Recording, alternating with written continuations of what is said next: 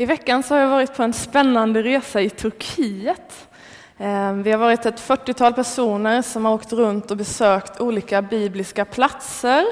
Ehm, det är en väldigt mäktigt att stå på samma plats som Petrus och andra lärjungarna har varit. Och sådär. Och man kan väl säga att jag var yngst med ganska god marginal på den här, den här resan.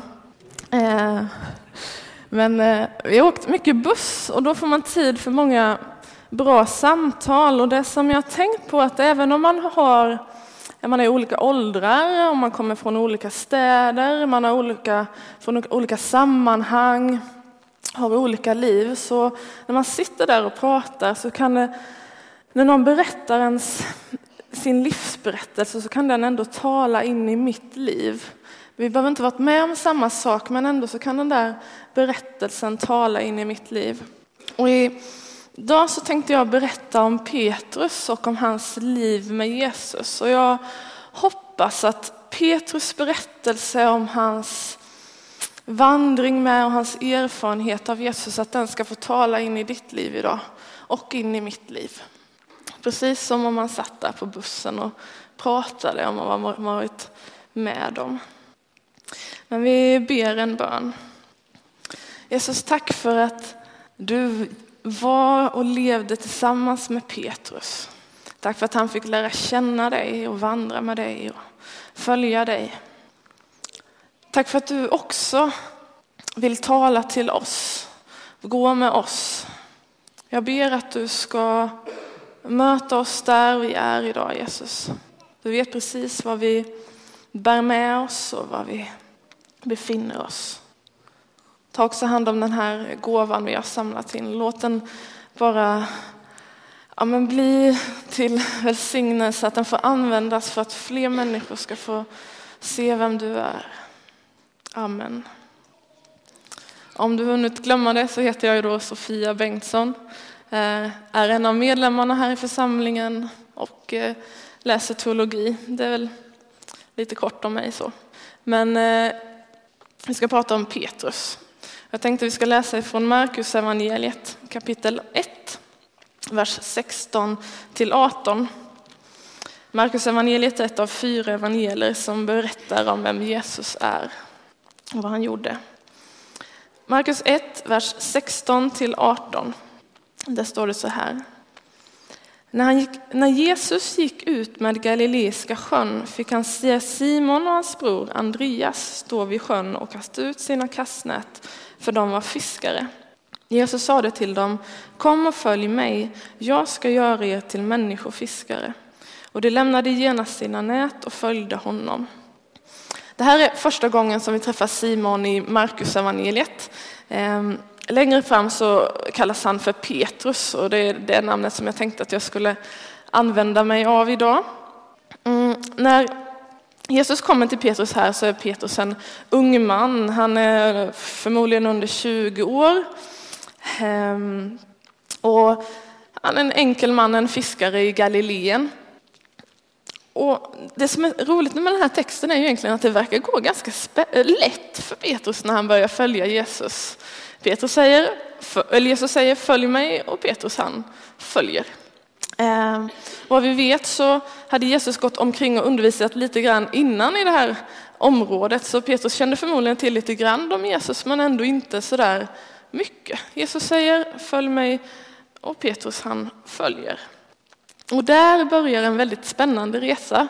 Petrus blir en av Jesu tolv lärjungar, en av de som får leva allra närmast Jesus. I tre års tid så lever de tillsammans i princip dygnet runt. Och ibland så brukar jag fundera på det där, hur det där kan ha varit. Eh, jag ser framför mig hur de går runt och hur de kan ibland så skratta nästan så man får ont i magen och viker sig dubbel. Jag kan också tänka mig hur de ska sova där vid någon eldstad och så efter ett tag börjar någon snarka så där högt. Och någon bara, kan någon väcka Petrus? Han får inte snarka så där högt hela tiden. Ja, nu vet jag inte om det var så, men det skulle kunna vara så. Ehm, och läser man evangelierna så ser man att, att Petrus och lärjungarna får vara med om väldigt mycket tillsammans med Jesus. Och ska man beskriva Petrus så är han en väldigt entusiastisk person. Han är ganska impulsiv. Han talar först och tänker sen. Han är på, han är med, han är, ja, han är på gång. Det är Petrus som säger till Jesus, du är Messias, den levande Gudens son. Alltså vilket uttalande att säga om någon, jag tror att du är Gud.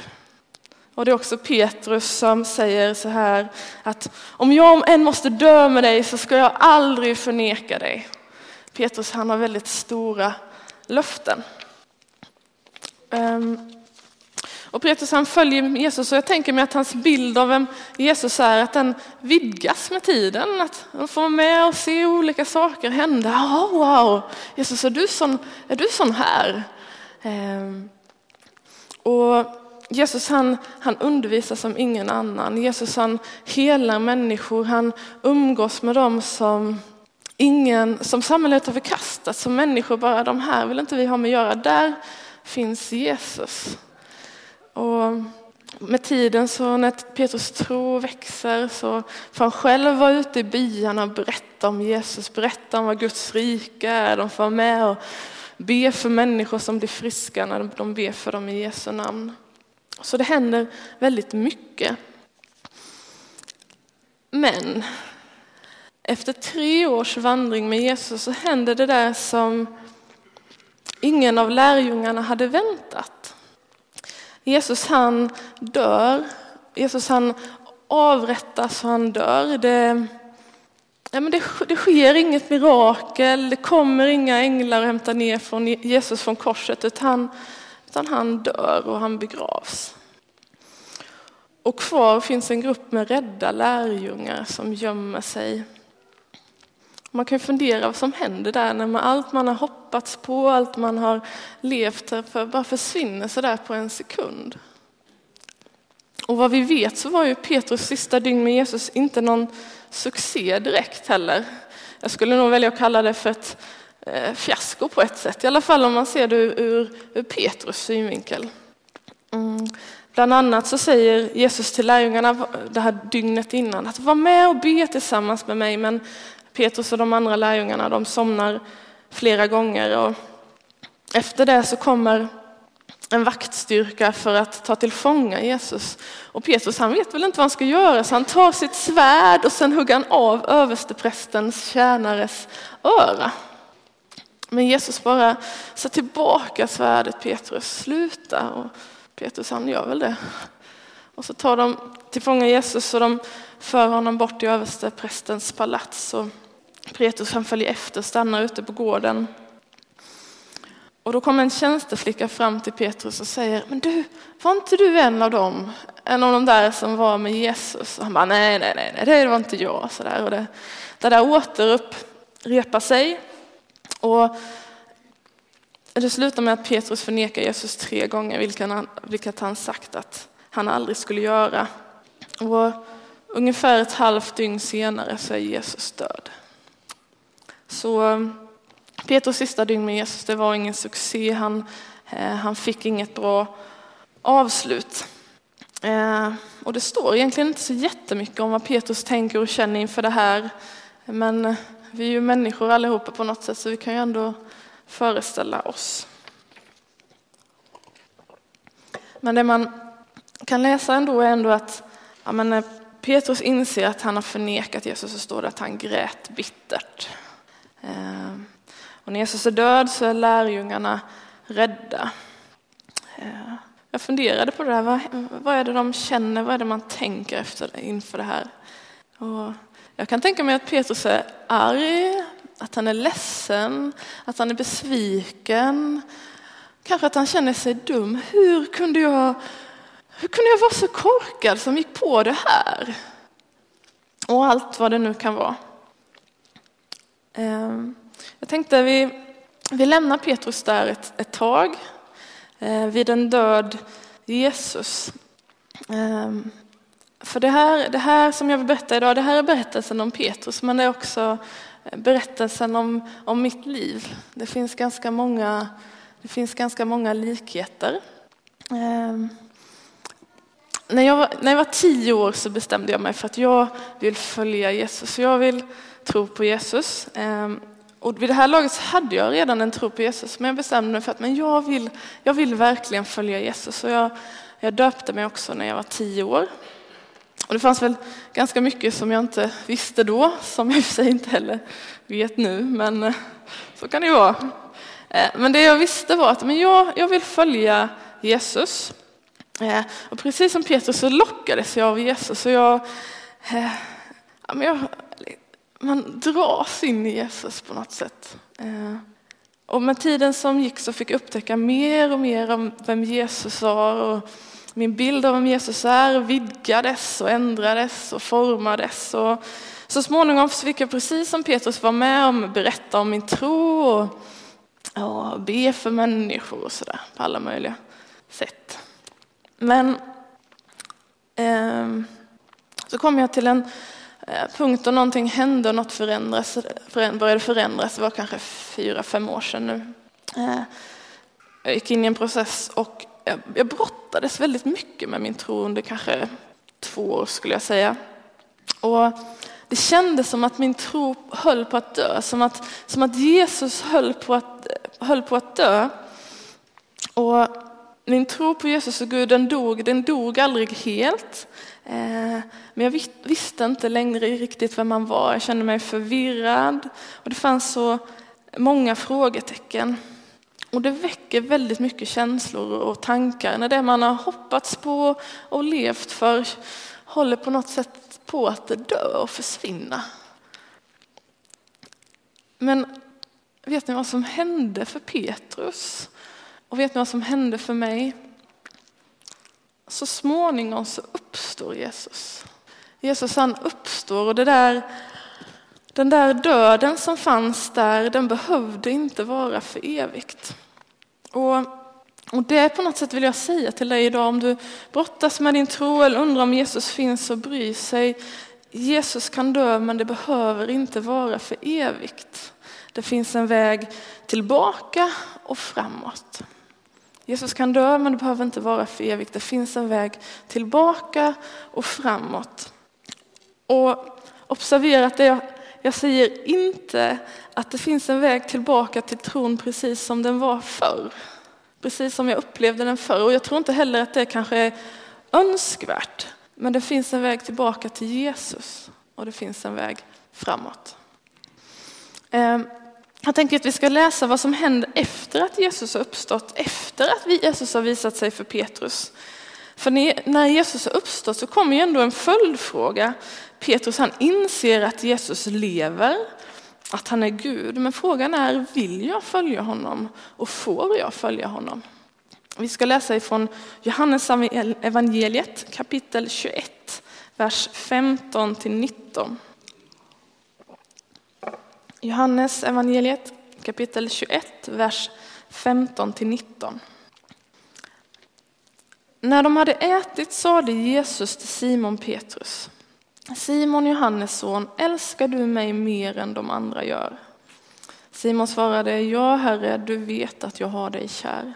Jesus sade, för mina lamm på bete.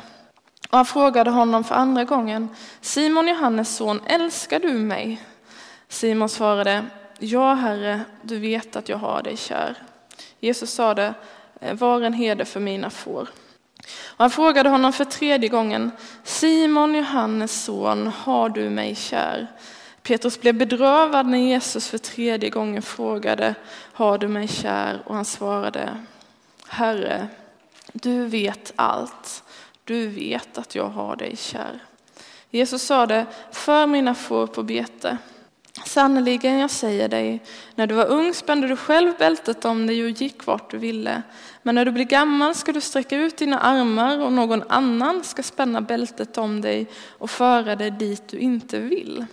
Så angav han med för slags stöd Petrus skulle förhärliga Gud. Sedan sade han till honom, följ mig.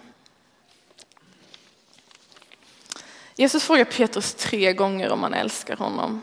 Det är lika många gånger som Petrus har förnekat Jesus och jag, jag tänker att det inte är någon slump. Vi har ju ofta ganska lätt för att kasta oss själva på sophögen och säga att nej men, eh, nej, men jag har bränt mina kort, det är kört nu, det, nej men det går inte. Men Jesus han är expert på trasiga människor, han är expert på att ge en andra chans. Och han säger än en gång till Petrus, följ mig. Precis som han säger till dig och till mig, följ mig. Det finns inga hopplösa fall.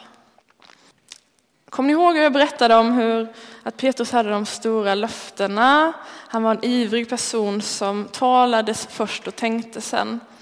I den här texten, när Jesus kallar Petrus, så möter vi inte en Petrus med de stora löftena.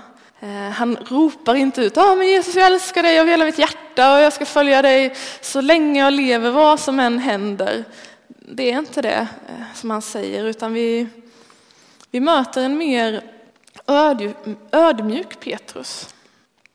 Jesus frågar, älskar du mig? Men Petrus svarar, jag har dig kär. Vilket är ett betydligt, ett betydligt mildare uttryck.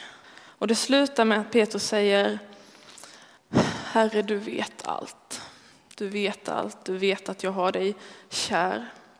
Petrus han är ingen stark man i sig själv längre, han ger inga stora löften, men de, men de räcker. De räcker. Och Jesus han utmanar Petrus igen och säger följ mig. Petrus får på nytt en hand uträckt till honom som säger följ mig. Det finns inga hopplösa fall. Ehm, och det där är ju samma kallelse som Petrus fick första gången ehm, när Jesus kallade.